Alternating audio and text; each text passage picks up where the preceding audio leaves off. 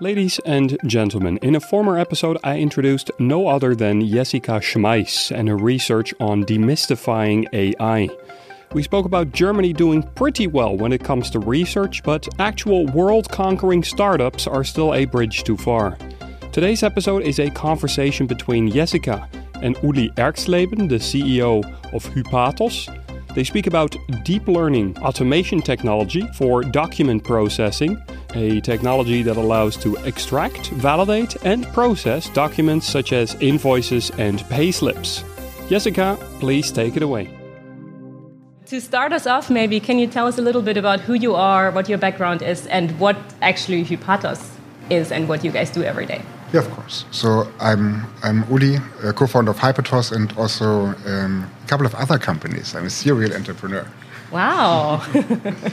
um, so my background is in business administration. I, am actually here from Berlin, um, born and raised in Potsdam, actually. Wow, probably one of the few entrepreneurs here in Berlin who are actually Berliners, yeah, right? very or... true.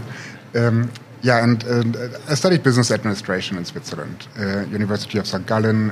Uh, did a master's degree in finance and a PhD in finance, and then I joined um, McKinsey. I worked as a consultant first here in Berlin, and then I actually managed to transfer over to the Silicon Valley office of McKinsey, oh, working wow. with high tech companies, helping them to optimize their processes. Um, did that almost six years, almost six years, and then I joined Rocket Internet, the big startup incubation business, um, and I was responsible for the US operations. Um, very interesting time in 2011, early days of Rocket Internet, and did a lot of e commerce operational e-commerce work, fundraising, HR. And uh, then I joined uh, Pro7 Sat1, Germany's big private TV network, and I helped them to set up their early stage VC operations and incubation business here in Berlin. Um, did that for almost two years, and then I changed sites and started a technology company called SMACC at the time. And what SMACC does, did and does, is we automate financial tasks, bookkeeping tasks for small and medium sized companies. At least this is how we started.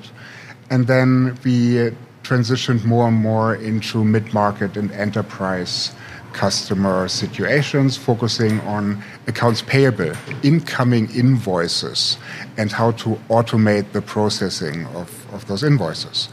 And um, this is how sort of my AI career sort of started because it's when did that start? When did you found SMACC? Um, that was early 2015. Okay. And uh, we started with different automation technologies. I think technologies you would today also broadly refer as AI. Um, but we then in 2016 switched to neural networks as our sort of core automation technology, and I'm going to talk about this a bit later. Um, and uh, here's how we used it because sort of the biggest task in finance departments when it comes to doing sort of the everyday bookkeeping tasks is that you need to process a lot of documents, invoices, semi structured documents. And there's a bunch of activities, tasks you need to perform. And one is you have to understand and capture all the data from those invoices. And then you have to enrich the uh, captured data with general ledger accounts, cost centers, profit centers, what have you. So this is basically what a bookkeeper does. And we use artificial intelligence, neural networks, deep learning technologies to automate those tasks as good as we can. And um, I think it started in 2011, mid of 2000, uh, 2017, not 11, 2017, that we started to use our technology not just for accounts payable invoices, but we also looked in different document types for which our technology is actually a good fit. So we do all types of documents and document related tasks where semi structured documents are processed. Can you give some examples of some of the other like documents that you would work like I maybe yeah so we do semi-structured and that means that there needs to be a certain degree of structure so always the same information organized in a little bit different ways. So we have models for medical prescriptions, for receipts, invoices, obviously, pay slips, and you get paid, um, uh, CVs, would be also something. We work on delivery notes currently, purchase orders. Um, simpler contracts would also be in our domain, but this already moves into what we would call rather unstructured documents, which we wouldn't usually touch. And is that how sort of then Hypatos evolved out of yeah. SMACC? Probably. Yeah so, uh, yeah. yeah, so I was sort of leading to this. So um, uh, SMACC does accounts payable automation and workflow applications. And uh, given that the technology works fairly well for also other use cases, and we started to sell to other software companies and in sort of other situations, solving other problems, it turned out that the technology is much more powerful than just limiting it to the finance department. And um, we decided last year that it would make sense to split this out and explore opportunities beyond the finance department. And it was, was for us quite, quite much more easy to do this with another brand because people knew SMACC and knew that we would be uh, providing automation solutions for finance departments, and Hypatos is sort of much more open, back office automation, semi-structured documents. This is, yeah, this is why we did that in the end. Great. So um, you already led up to my next question as well a little bit. The term artificial intelligence. If you had to describe what does that mean to you, what do you understand if somebody says, "Oh, you're an AI company"? What do you say? Do you say that's true, or do you say you do different things? Like, what would you say is artificial yes, intelligence? I think, first of all, this is a very broad term, and it's very different ways how it's used. And this is also, from a business development and sales perspective, a challenge because everything when it comes to automation is called artificial intelligence. So if, when, when you ask me very sort of broadly speaking, what I would call artificial intelligence, it's technology that automates human tasks. But if you look at human tasks, there is something that we like to refer to as handwork, right? Very clear, rule based tasks where you say, hey, there is an attachment to an email, I take this attachment and I save it into folder X, right? If then relationships that are not too complex. So this would be automation as well. But when, when I refer to artificial intelligence, intelligence, I mean tasks, cognitive tasks that are not as easily solvable with simple if then relationships because there is too many of those because there's too many ways how you could perform or solve sort of certain tasks. And this is where human beings are very strong right? I mean they are able to use what they learned patterns they have learned and apply them to always new situations. And technology that is not requiring if then relationships, but is able to figure them out themselves, define own rules for how things need to be processed based on learned patterns. This is what I would refer to as artificial intelligence in a sort of more impactful way. And how do you see humans then interact with that type of technology? Uh, we have this term that we are always using. It's, it's the human in the loop. It's the human in the loop that you always need, right? Because it's assisted work in the end.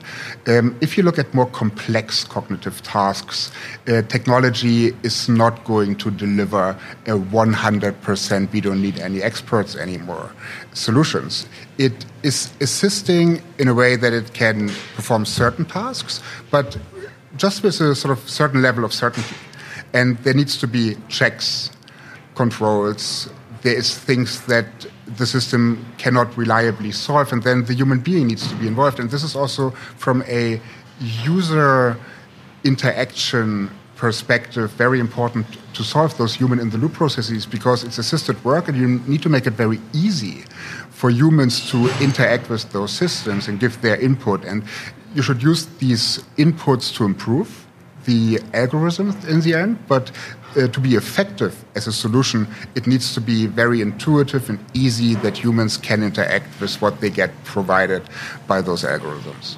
I find this quite interesting because um, I hear a lot that you know a lot of people are hesitant to use these types of technologies because jobs may be lost, but this is probably an example of, of new jobs also that did not exist in the past, right? That you actually need people to to do and help train these models and sort of of course you need do different types of tasks than they would have in the past. and, and, experts to train those models but in the end sort of they make themselves redundant in as far as they train models that would perform the tasks they did before automatically. If you look at uh, back office administrative stuff uh, it's usually highly trained people uh, that in finance departments it's financial accountants right? Financial accountants it's a tough job. You have to really have an expert knowledge uh, to, to treat certain business events in the right way from a tax perspective and reporting perspective. Um, but they spend a lot of time doing very repetitive tasks that do not require the same cognitive abilities as making decisions on tax treatments like just kept inputting data data entry. There's a lot of data entry tasks. And this goes away to a larger amount, but only where things that are a little bit out of the, uh, out of the ordinary edge cases happen, where the human in the loop needs to, needs to get involved. And this frees up a lot of resources to do things that potentially add more value for, for companies, like preparing smart reports, um, actually working with data and making decisions based on data. And those tasks are going to take much longer to automate them if they are going to be automated at all. But just freeing up this potential is, I think, the right way to look at it. Yeah, that makes sense. And if we're looking, um, sort of going away a little bit from the technology, looking more at the type of customers you work with, in what industries would they be? You described sort of what type of task you would solve for them or what type of problem, right? Automating sort of uh, semi structured documents and the processes behind it. But um, what type of customers would it be? Like, would it be larger corporations in specific industries? Is it completely cross industry? Do you work with each customer sort of individually to develop a solution. Can you talk a little bit about that? It depends. Um, if you look at accounts payable automation, it's every company needs to do accounting. So every company has to deal with manual data entry and processing in, in the finance department. So this would be for all companies. Obviously, the technology is, if you, from a Hypatos perspective, would be using it as a client, you are a software company or a big enterprise that is able to use technology by themselves and integrate them into their existing systems. Um, but if you have something a bit more specific, like payslips, we do payslips for banks to automate their loan application process. So if a private person wants to apply for a loan, they would actually uh, let the bank know how much they earn because this is important to assess if they're able to pay the uh, interest. Um, and then in order to prove how much they actually earn, they would actually send in their last payslip. And being able to get the relevant data out of the payslip, um, use it to approve the um, the credit application. Um, this would be a bank specific use case. Insurance actually offers quite a bit of those cases in claims management. If your car breaks and, and you have to go to a garage, um, you get an invoice as well, and assessing if the information on the invoice actually fits the uh, accident or what have you, um, this would be insurance specific. Um, so there's a lot of industry specific pain points we can solve but it's fairly cross industry what we are offering because those back office tasks uh, tend to appear in, in all different companies. It's very sort of generic problems that we are looking at. And if we're taking the two examples that you just mentioned, sort of um, the payslips within banks and then claims management for insurance, and how far is your existing technology solution sort of, how do you say, replicable in these scenarios, or and how far does it sort of require customization for each individual customer? It's a, it's a very it's a very good and relevant question to actually understand our business model or what we are going after. So we like generic use cases because those documents, a payslip is a payslip is a payslip. So having a the ability, the capability to capture all relevant data from a payslip and automatically perform certain checks if it's actually true and to validate it. Um, this is a generic skill. And then there's two ways how you could use this in a more customized way because the way that you use this certain this deep learning skill in your process really depends on your process in the end. So there's a lot of customization around how you use certain deep learning skills in your existing processes. And then there's another uh, crucial aspect to it. Because we would be giving people pre-trained models or companies pre-trained models um, with a certain corpus of training data that performs a job in already a pretty good accuracy. But in order to make it great you would actually continuously retrain those models based on the actual documents and inputs that you generate in your back office. So we offer a standard corpus that can be retrained with an automated machine learning pipeline to become better at certain companies. If you're looking at sort of um, the potential of these technologies that you talked about, uh, what do you, where do you see this going in the future? Like, if everything goes well, where do you see this going in five to ten years? How could this change? How does it change the way business is done, and what does that mean for, for different companies? Sure. I mean, I, I used to work for McKinsey for many years, so I, I like to think in sort of strategic horizons. Uh, there's sort of a typical McKinsey slide that has always three horizons. So we are focusing on, on building the capturing capabilities and simple validations. This is sort of step one. This is where we are today, quite market ready already. But then the next stop, uh, step is that we enhance those skills, deep learning skills, and add more complex validations and further processing steps. Um, so, to give you a very simple example where this is going. So, if our technology is used by capturing data from receipts, cash receipts, um, for your expense reports that you have to file in, in your big company. Um, for example, one typical expense that you would file is the gas cost of your car. So, in order to do this, you would actually fill in a list um, with all the kilometers that you were driving for certain sort of business travel. And then you would have the proof that you actually uh, filled up your tank by providing your receipt from your gas station. So, to validate this expense for your car, you need to look at what you, if the sort of amount from the receipt actually matches what you put in, in the form, and then there are certain rules that you can check if this is actually okay. This is step one, automating sort of the expense process. You can integrate this technology in your app so it makes it all easier, what have you. So now think one step further, further processing. So now there's compliance, um, there's a sort of compliance process. So it's not okay for you as a business traveler to also expense the drinks and snacks that you had at this gas station. So looking into what got invoiced and checking it against um, your company's expense policies would be a further validation validation step. And then there's tax regulation. So you're not allowed to deduct value added tax for your Coke that you had um, in, in the gas station. So this is quite important, and this is what people do. So there's big teams of people that validate expense reports if they're actually compliant based on uh, a number of regulations. And being able to, in a generic way, tell, hey, this is an invoice from a gas station that includes something that is not in the domain of cars, which is not okay to be expensed, and then flag those and actually have them in sort of um, a specialized problem treatment workflow with a human in the loop again. Um, this would be one step ahead, right? So this would be the second horizon.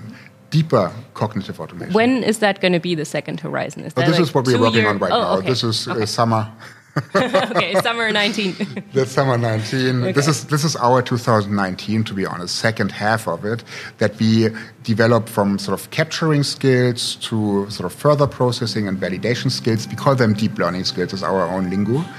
Um, and then the next horizon would be going even further. That you start to do those special cases that now need to be handled in a way, right? I mean, there is something that is wrong what does that mean? What do you do now? You would actually reach out to the person. You might do automated checks with the gas station itself and validate what's on the invoice. There's a lot of further processing that goes into uh, generating financial uh, tax reports for the year end, what have you, right?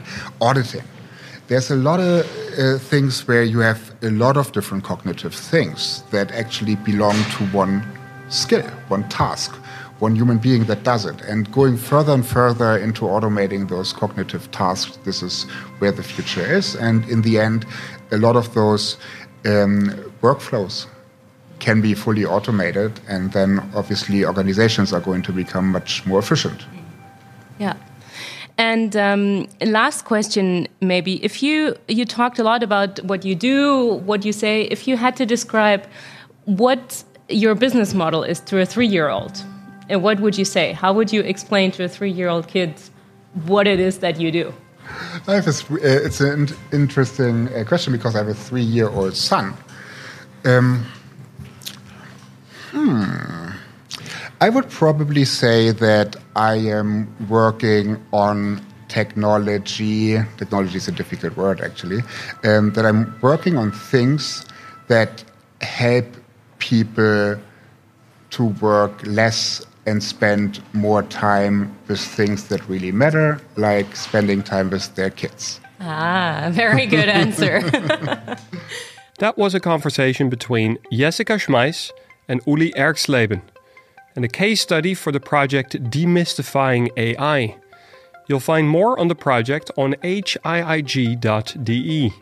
Now, ladies and gentlemen, if you learned something today, if you're 20 minutes wiser about the internet, then please feel free to leave us a comment or a rating on iTunes. This was Exploring Digital Spheres. Catch you on the flip side.